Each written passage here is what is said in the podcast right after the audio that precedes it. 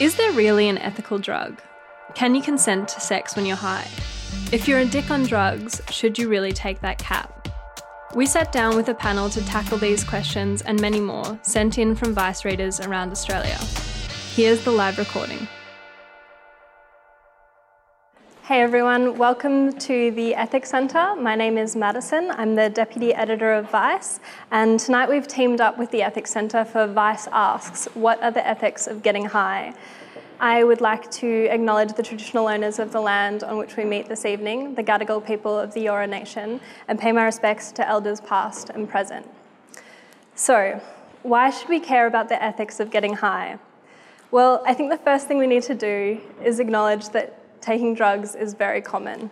The National Drug Household Survey found that 42% of Australians over 14 have tried illicit drugs.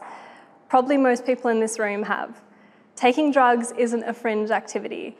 Other than downloading Game of Thrones, is probably one of the most common illegal activities we do. But it also raises broad questions about ethics, from consent to the responsible education of children, from the supply chain to the policing of drug use. In our eagerness to either criticise or celebrate drugs, we often forget about the ethics. For the non ethicists in the room, we have a quick definition. Ethics doesn't try and declare what is right or wrong for everybody. It's a process of just trying to work out what's right for you. Every time you're thinking about how you should act, you're doing ethics. And tonight we're talking about the ethics of getting high. But what we aren't here to do is try and work out whether drugs are universally good or universally bad and we have a great panel for you tonight. Um, first up, we have artist, activist, and infamous partier, Jack Mannix. Um, next to Jack, we have Jamie Wirth, a former Bang Gang DJ, who's now known as the man behind the reinvigoration of the notorious Club 77, as well as the Norfolk, the Forresters, and the Oxford Tavern, amongst many others. And at the end, we have Dr. Sasha Callaghan, who is an ethicist at the University of Sydney. Um, she's also a lecturer in health law and an expert on capacity and consent. So guys, I want to start with a bit of a personal question. How old were you when you first tried illicit drugs? And thinking back on it, do you feel like it was the right age? Maybe Sasha, we can start with you.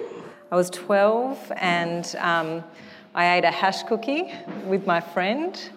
And um, would I recommend it?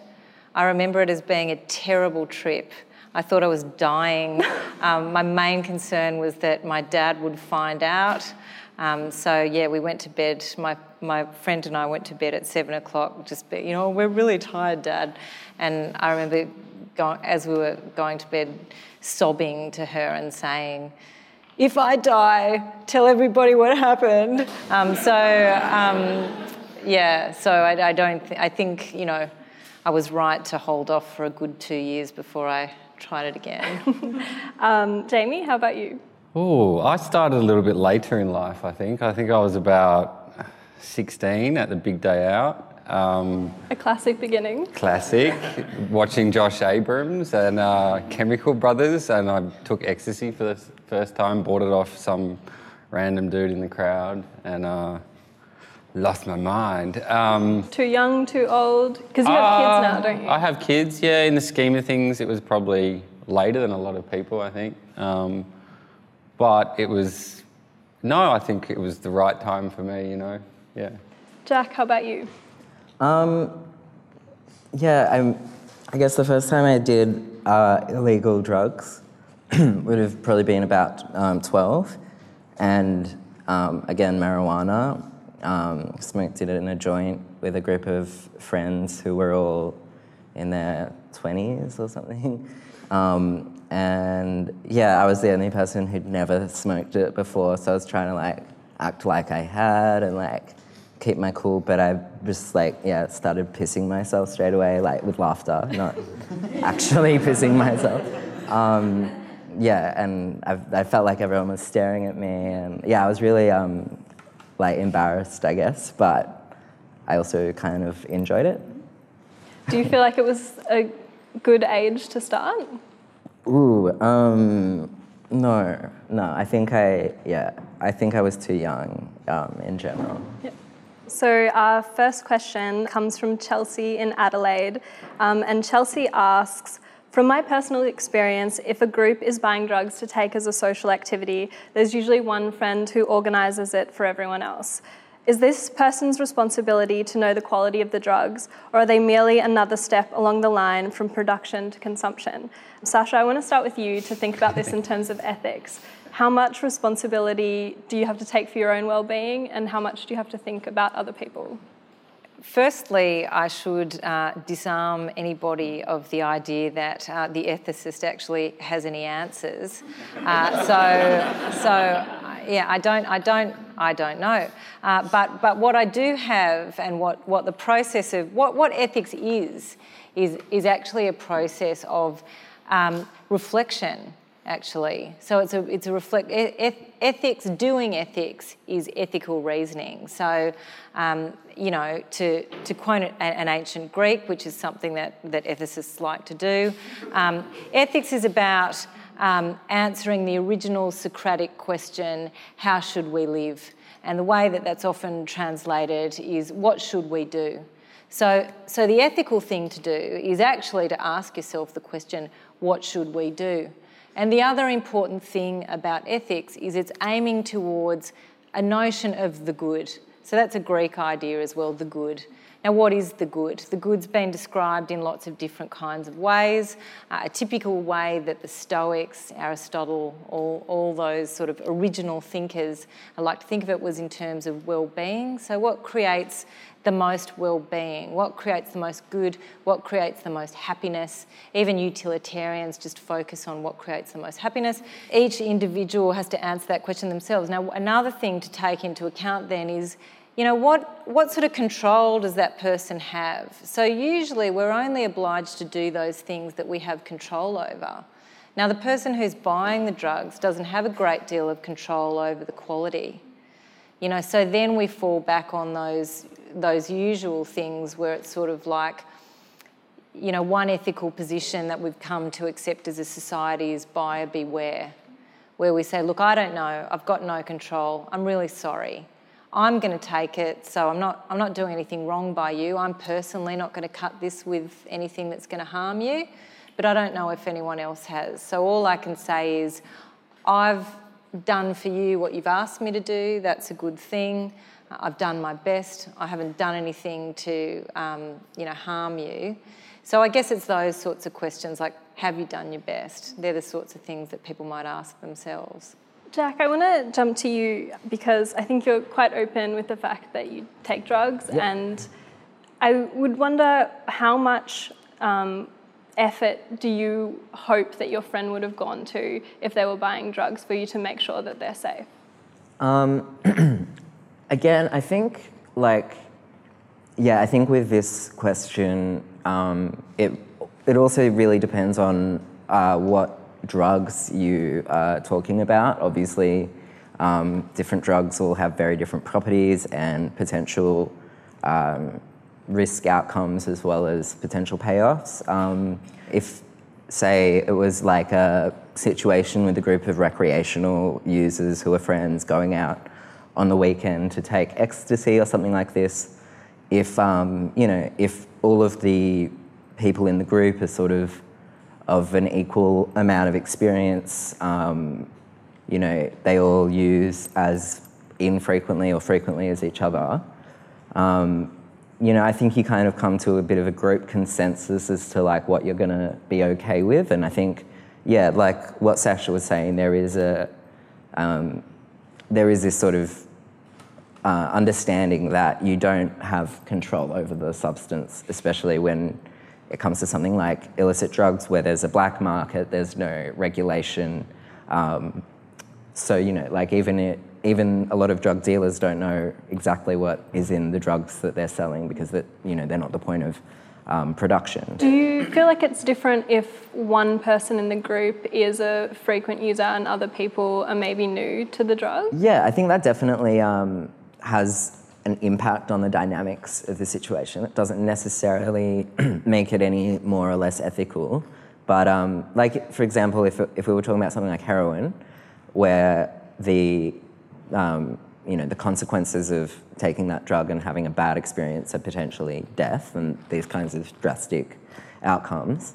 I think there is a much greater responsibility to not just do your best, but to also let your friends or whoever you're using with know, like, exactly how much or how little control you have over the situation, and also to, to make sure that you know as much as you can about where they're coming from. And obviously, that's you know up to the person and how honest they're going to be about you as in terms of their prior use. If it's something they haven't taken before, I think you know that's something you need to consider and have that conversation. Are you sure you want to take this? But yeah, I guess I think there is some responsibility with providing drugs, but you know, as we said, you can't guarantee exactly what you're getting. So there's also an understanding about that, I think. Um, I feel like you're talking about quite personal relationships, but Jamie, you run quite a lot of venues, so I guess the responsibility is a little bit less personal. But how much? yeah, I mean- yeah, I, I, how much uh, responsibility do you personally feel for like the well-being of people in your venues Well, that are honestly probably ta- sometimes uh, taking drugs? technically, I'm I sell drugs for a living. You know, it's it's alcohol, but it's it's really no different. Um, You're taking for granted as well, though, the safety of the product that you're selling. yeah, it's a regulated Whereas market. Whereas if there was a bad batch of vodka, for example, and it- where it- one out of five people Yeah. were dying, you'd be like, mm, I'm not going to. Yeah, I don't think exactly. sell that and one. it's it's very easy to operate in a regulated drug market. You know what you're selling. People know what they're getting.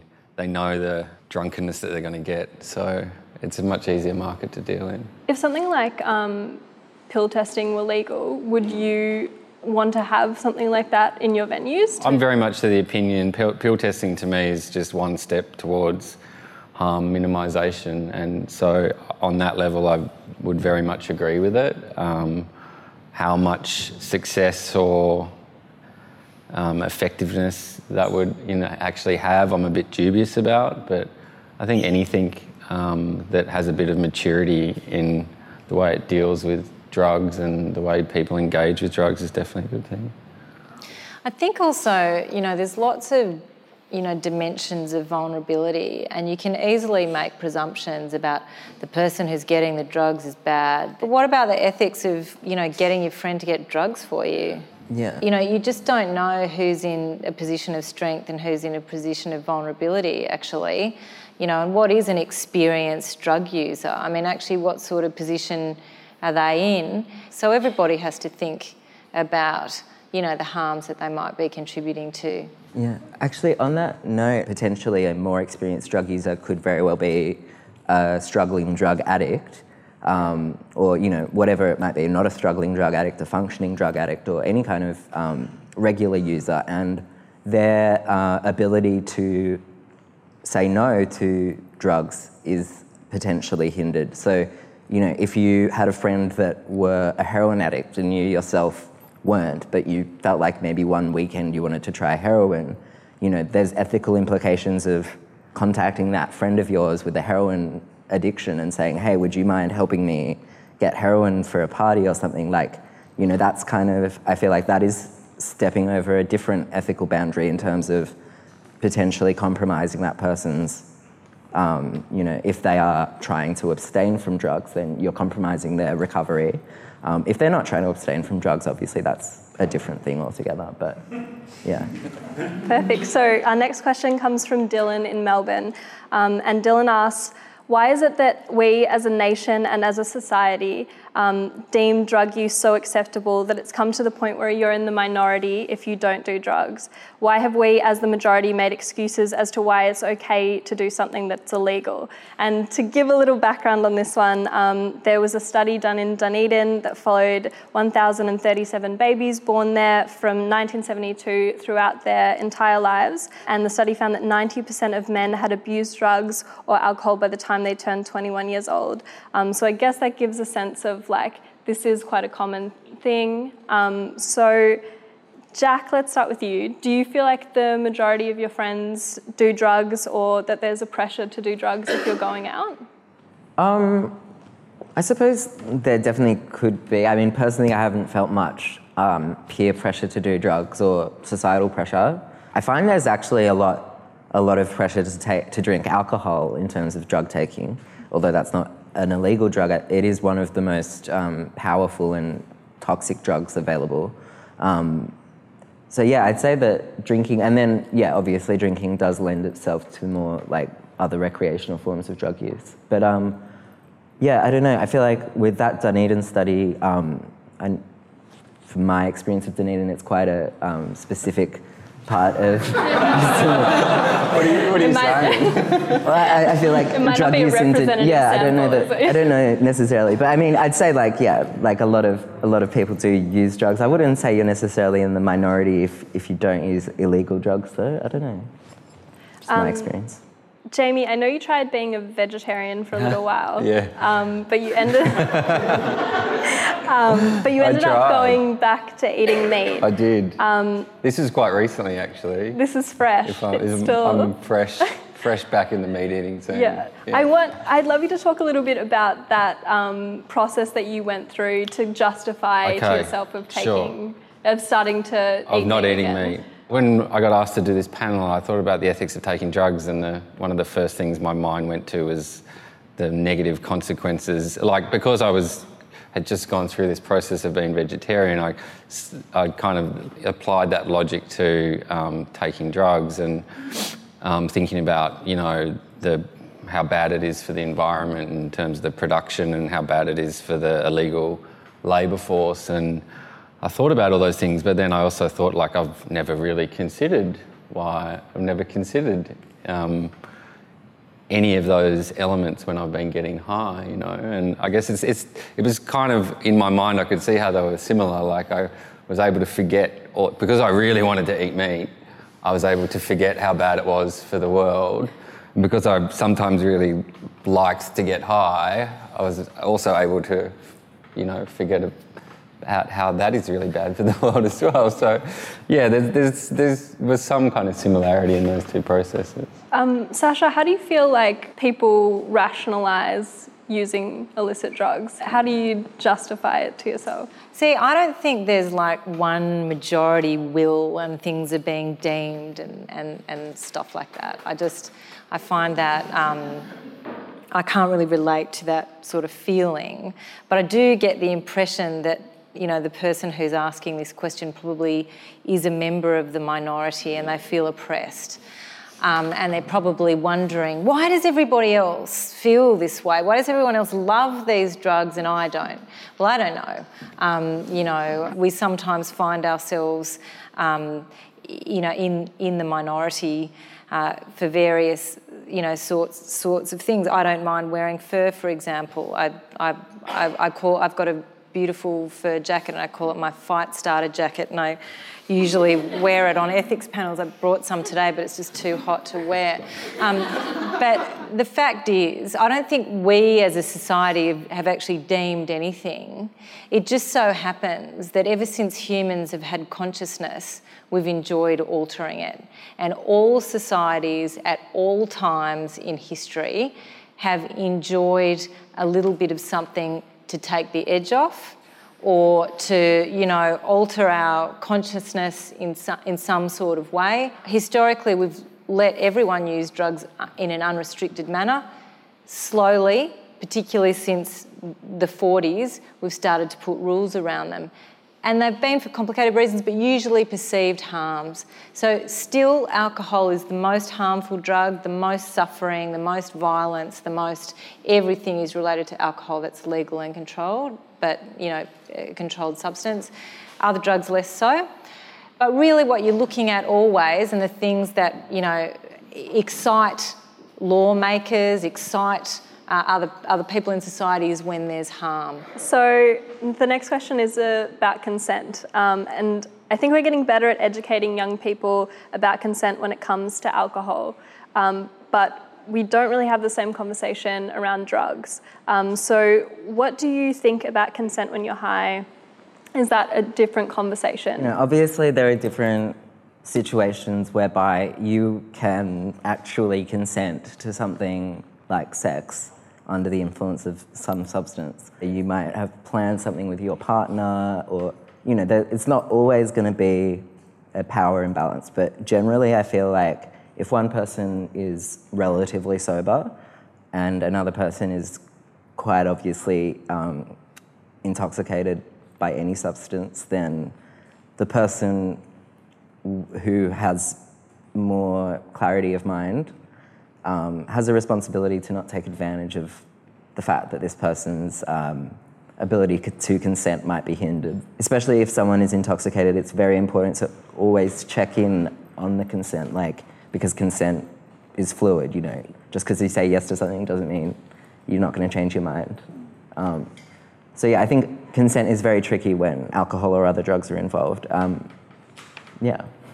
Um, Sasha, I know some of your work centers around consent. Do you feel like you can consent when you're high? As a rule of thumb, it's not a good idea, right? Not, it's not a good idea. Um, but, you know, I mean, as a young woman who themselves is taken a bit of Dutch courage from time to time, uh, particularly, you know, in the early days, you're inexperienced and you think, well, it could be my t- chance tonight, uh, but it certainly won't be if I haven't got a couple of drinks under my belt. So I'll just have a little bit of that, um, you know, vodka or whatever, and that'll that'll give that'll get me across the line. It will disinhibit me. But you know, luckily I've never sort of I've never really been taken advantage of. I've been lucky to have you know always been around people because I think most people are actually you know pretty nice a lot of the time.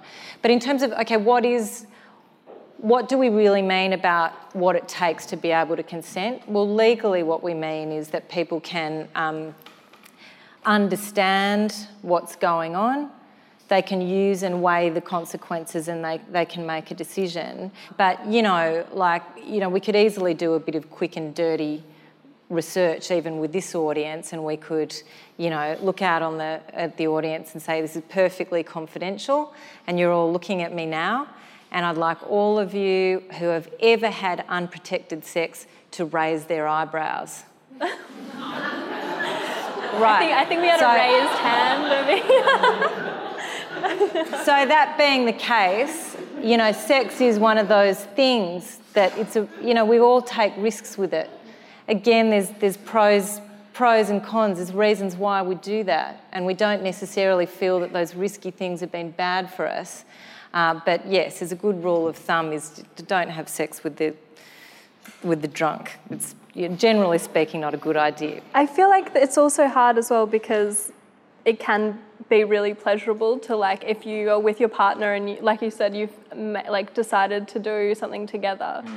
I guess it comes back to that balance of power question. Because there is the to not moralize there is like a pleasurable side of, of taking drugs and exactly. of having sex. Yeah, yeah absolutely. Um, jamie. Yes. Um, have you i mean drugs lower your inhibitions. Yeah. have you ever regretted something you've done? I think i'm always the more high one so have you felt vulnerable? I feel very vulnerable now. Um, so I don't know if I've really had to deal with that problem. Do you feel like you've ever thought about how you'd have that conversation with your kids? Because I guess you have like the birds and the bees conversation. Or... Yeah, I, I, I, have actually thought about this about what um, I've got a five year old and a four year old, and at some point in the not too dis- well, you know, some point in the next 10 years, I'll have to have that discussion with them and how it would play out because um, I know, I mean, my upbringing was very much, uh, my parents have never taken drugs and um, would be very alarmed that I'm here tonight probably. But, um, and so the conversation was, was very simple. It was, uh, we've never taken drugs, so you should never take drugs. They're bad, don't do it the next stage along of me having to talk to my children. I have taken drugs in my life, and uh, I will have to figure out what the best strategy is. Um, but you know, there would have to definitely be a, I'd have to be honest about it. Um, I, I, don't feel like I could, uh, you know, I would be achieving much to pretend that I haven't taken drugs and, and try and go that go that avenue. You have 10 years to think I have 10 it. years Yeah. to get there, so I, I'm still working on it. Okay, great. So our next question comes from Alistair from Ocean Shores, New South Wales. Shout out. Um, uh, in light of the rising popularity of cocaine in Australia, what responsibility do users have for the devastating effects that demand for this drug has on parts of South and Central America? For some background, uh, Australia is the world's fourth biggest user of cocaine per capita. 8% of Australians have tried coke in their lifetime. Um, and the wholesale price of cocaine is falling dramatically. It's now as low as $180,000 a kilo because importers are getting so efficient at getting it through our borders. Jamie, you run clubs in Sydney, Hmm. um, and I've heard sometimes people do cocaine at drugs in Sydney, uh, at clubs in. Sydney. Um, do you ever Not at consider? mine.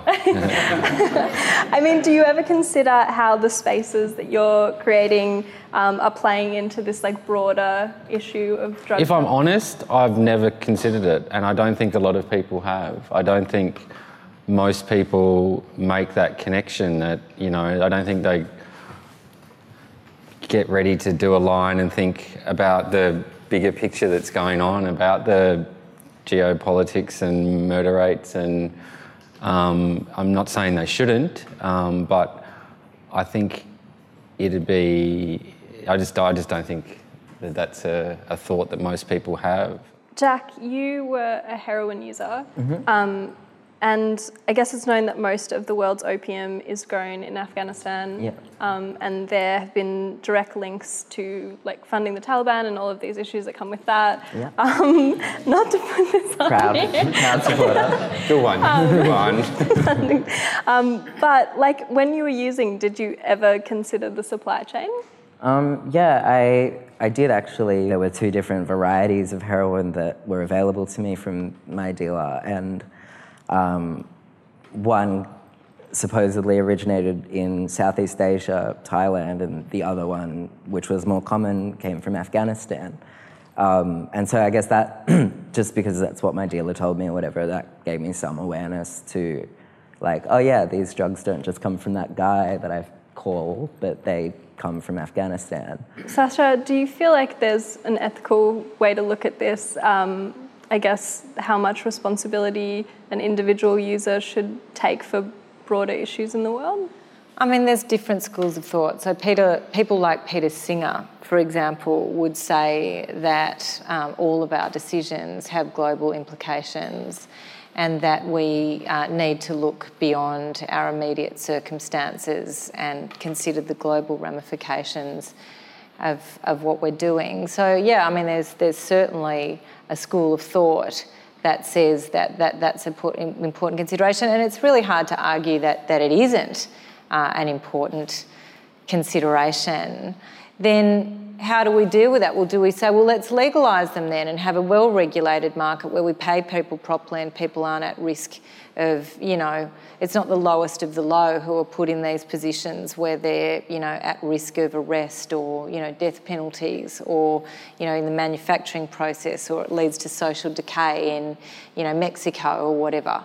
Let's just make it a good, clean industry and just trade it in a normal, in a normal sort of way. But then there's, you know, there's moral questions associated with, with doing, you know, with doing that as well. Ethics is all about interrogation of your, your way of thinking, which is why it's annoying for a lot of people. Whereas, whereas morals, you know, having morals is saying, well, this is the right thing. Um, and a moral position has been, and in lots of sorts of ways, that that being out of it is a bad thing. And there, there's lots of intuitions behind that. It's partly, well, our God given state is a natural state. And that leads to the reification of the natural, that is, you know, saying that the natural state is the best state, therefore plastic surgery is bad, drugs are bad, you know, pr- prettifying yourself or anything, you know, anything unnatural is bad. We have lots of those inclinations, drugs are bad. You know, also um, being out of it because, because of the fact that our rational selves are, you know, exalted. That's what makes us different from animals. You know, it's what makes us especially human, even from a secular point of view. Our rationality is a prized state. you know, arguably giving it up is is is bad, and also the addictive aspects of it. You know, they have led to serious social problems. So there's lots of reasons why people have historically said, you know what, drugs are just bad. Let's just stick with that. But there is another school of thought that says, well, you know, for all of the reasons that, despite the fact that drugs are bad, a majority of people have persisted in taking one form or another since people have had consciousness. Dr. Stephen Bright from Melbourne um, asks Over the past few years, over 500 new drugs have been identified that cr- were created to work around the law, many of which are more dangerous than the drugs they were intended to mimic. How can the continuation of prohibition, which has led to this situation, be considered ethical? Um, Jamie, as someone who works and lives in Sydney, do you feel like this prohibition approach has worked? I mean, there's sniffer dogs, lockout laws, a ban of pill testing at music festivals. Uh, it feels like the prohibition approach is quite pronounced here. I'm just anti-prohibition. It's just the way I am. I think um, I think we should legalise everything. We should find a way to tax it. We should find a way to regulate it. We should let people do what they want. Um, I think enough people are taking drugs to see that it's going to continue and that people want to do it and um, and trying to continually restrict people just it doesn't work. Um, it seems juvenile. Um, I know that your business partner passed away Yep. from an accidental overdose. Yep. Did that change the way that you thought about the risks of drugs, or did it make you feel like this black market is just Um, I mean, James passing away was one of those terrible things. Um, very unfortunate, um, bad mix of drugs on a bad night. Um, probably no different though to what a lot of other people have done, um, or maybe what he'd done on other nights, and he just got really, really unlucky. Um, having said that, um, you know, it doesn't make me. I I don't. I mean, James overdosed and died at a time when drugs were illegal, and he was on what was probably a cocktail of, um, you know, of illegal drugs. So making them illegal doesn't work. You know, it, it didn't save him, um, and it hasn't saved a lot of other people. So you know, I think um, approaching a more harm minimisation strategy is the only way to um, to maybe avoid situations like that. Um, Sasha, do you feel like people have a right to get high? you know, there, there, there's an interesting tension between, you know, perhaps saying, well, should it be legalised? Or, you know, there's all sorts of other things which are actually, they're almost hard things for lawyers to grasp. Where it's like, all right, well, let's keep it illegal, but let's never sue, let's never prosecute it unless it's a problem. I mean, I was at Splendour last week and, you know, there were sniffer dogs everywhere there. And I thought my instinct then was like, get them out of here. There's no trouble here. This is a lovely place. There's no problems. You know, not, it, it's never been in the public interest to enforce every law at every moment. We've never, that's not the case. Just the fact that a law is on the books doesn't mean that every person who transgresses it should be charged and punished for it. So perhaps there's some kind of middle ground. And there are all sorts of options that, you know, are reasonable to explore, you know, to think about all the effects of the things that you might do. Jack, I know that you have some pretty strong feelings about uh, prohibition, um, but maybe could you talk about your own experience um, with being an addict and how the Yeah. pro- prohibition affected that? Yeah, well, I mean, because of my personal experience um, as an addict, I, I have, I guess, a bit of uh, insight into both sides of that argument, whereby I can see the abhorrent failures of prohibition. I can see so much damage that has been a direct cause of these laws and not because of drugs. But then I can also see from my own personal life the extreme um, toll that drugs have taken both physically and psychologically on me and the people around me. Um, but yeah, I'm, when it comes to prohibition, it's a really tricky one, especially in relation to heroin use, because I mean, heroin is one of those few drugs that is not only extremely psychologically addictive, but also physically addictive, like alcohol and benzos. Um, and so, you know, I think like something like what Portugal has done, where they've decriminalized drugs without actually legalizing them. So you can't go to a shop and buy heroin, but you can go to your dealer and buy heroin still and not get in trouble. Um, you still, you know, they're still not allowed to sell drugs, so the dealer could get in trouble, but you don't get, um, you don't get arrested for personal use or possession. I think, you know, that's a good first step, but it's not a blanket answer because then you still have a black market, you still have this unregulated industry, you still have all of the same, a lot of the same risks involved. Um, I guess for me, like, because of prohibition, I um, went from using heroin to using methadone. And methadone is a much more manageable lifestyle for me because heroin is illegal. Um, but methadone is actually a far less healthy substance for me to be taking than heroin, even. The withdrawals last something like five times as long as heroin withdrawals and uh, far more severe. Um, so, you know, when it comes time to get off methadone, that's going to be a much harder thing than it would have been to get off heroin with clinical, you know, medical supervision. It's like this drug, heroin, is such a problem. We need to do something about it. We need an alternative. It's physically addictive. You can't just stop taking it. So they put methadone in place as a legal alternative, but what makes methadone any more ethically sound than heroin? You know, it's, it's not really. Um, and I think you know the same can be said of alcohol and most other illicit drugs. It's far more um, harmful. So yeah, I, I feel like prohibition doesn't necessarily serve the population in terms of protecting us because you know these drugs are still readily available. There's no way to stop people from taking these drugs. People, you know, in prisons where there are no um, clean needles available, people use needles up to a thousand times. They sharpen them like it's horrific the lengths that people are forced to go to to take drugs when they could have far easier access and you know far safer um, ways of accessing it. Thanks for tuning in to Vice Specials. Subscribe to our podcast channel to get all the latest from Vice.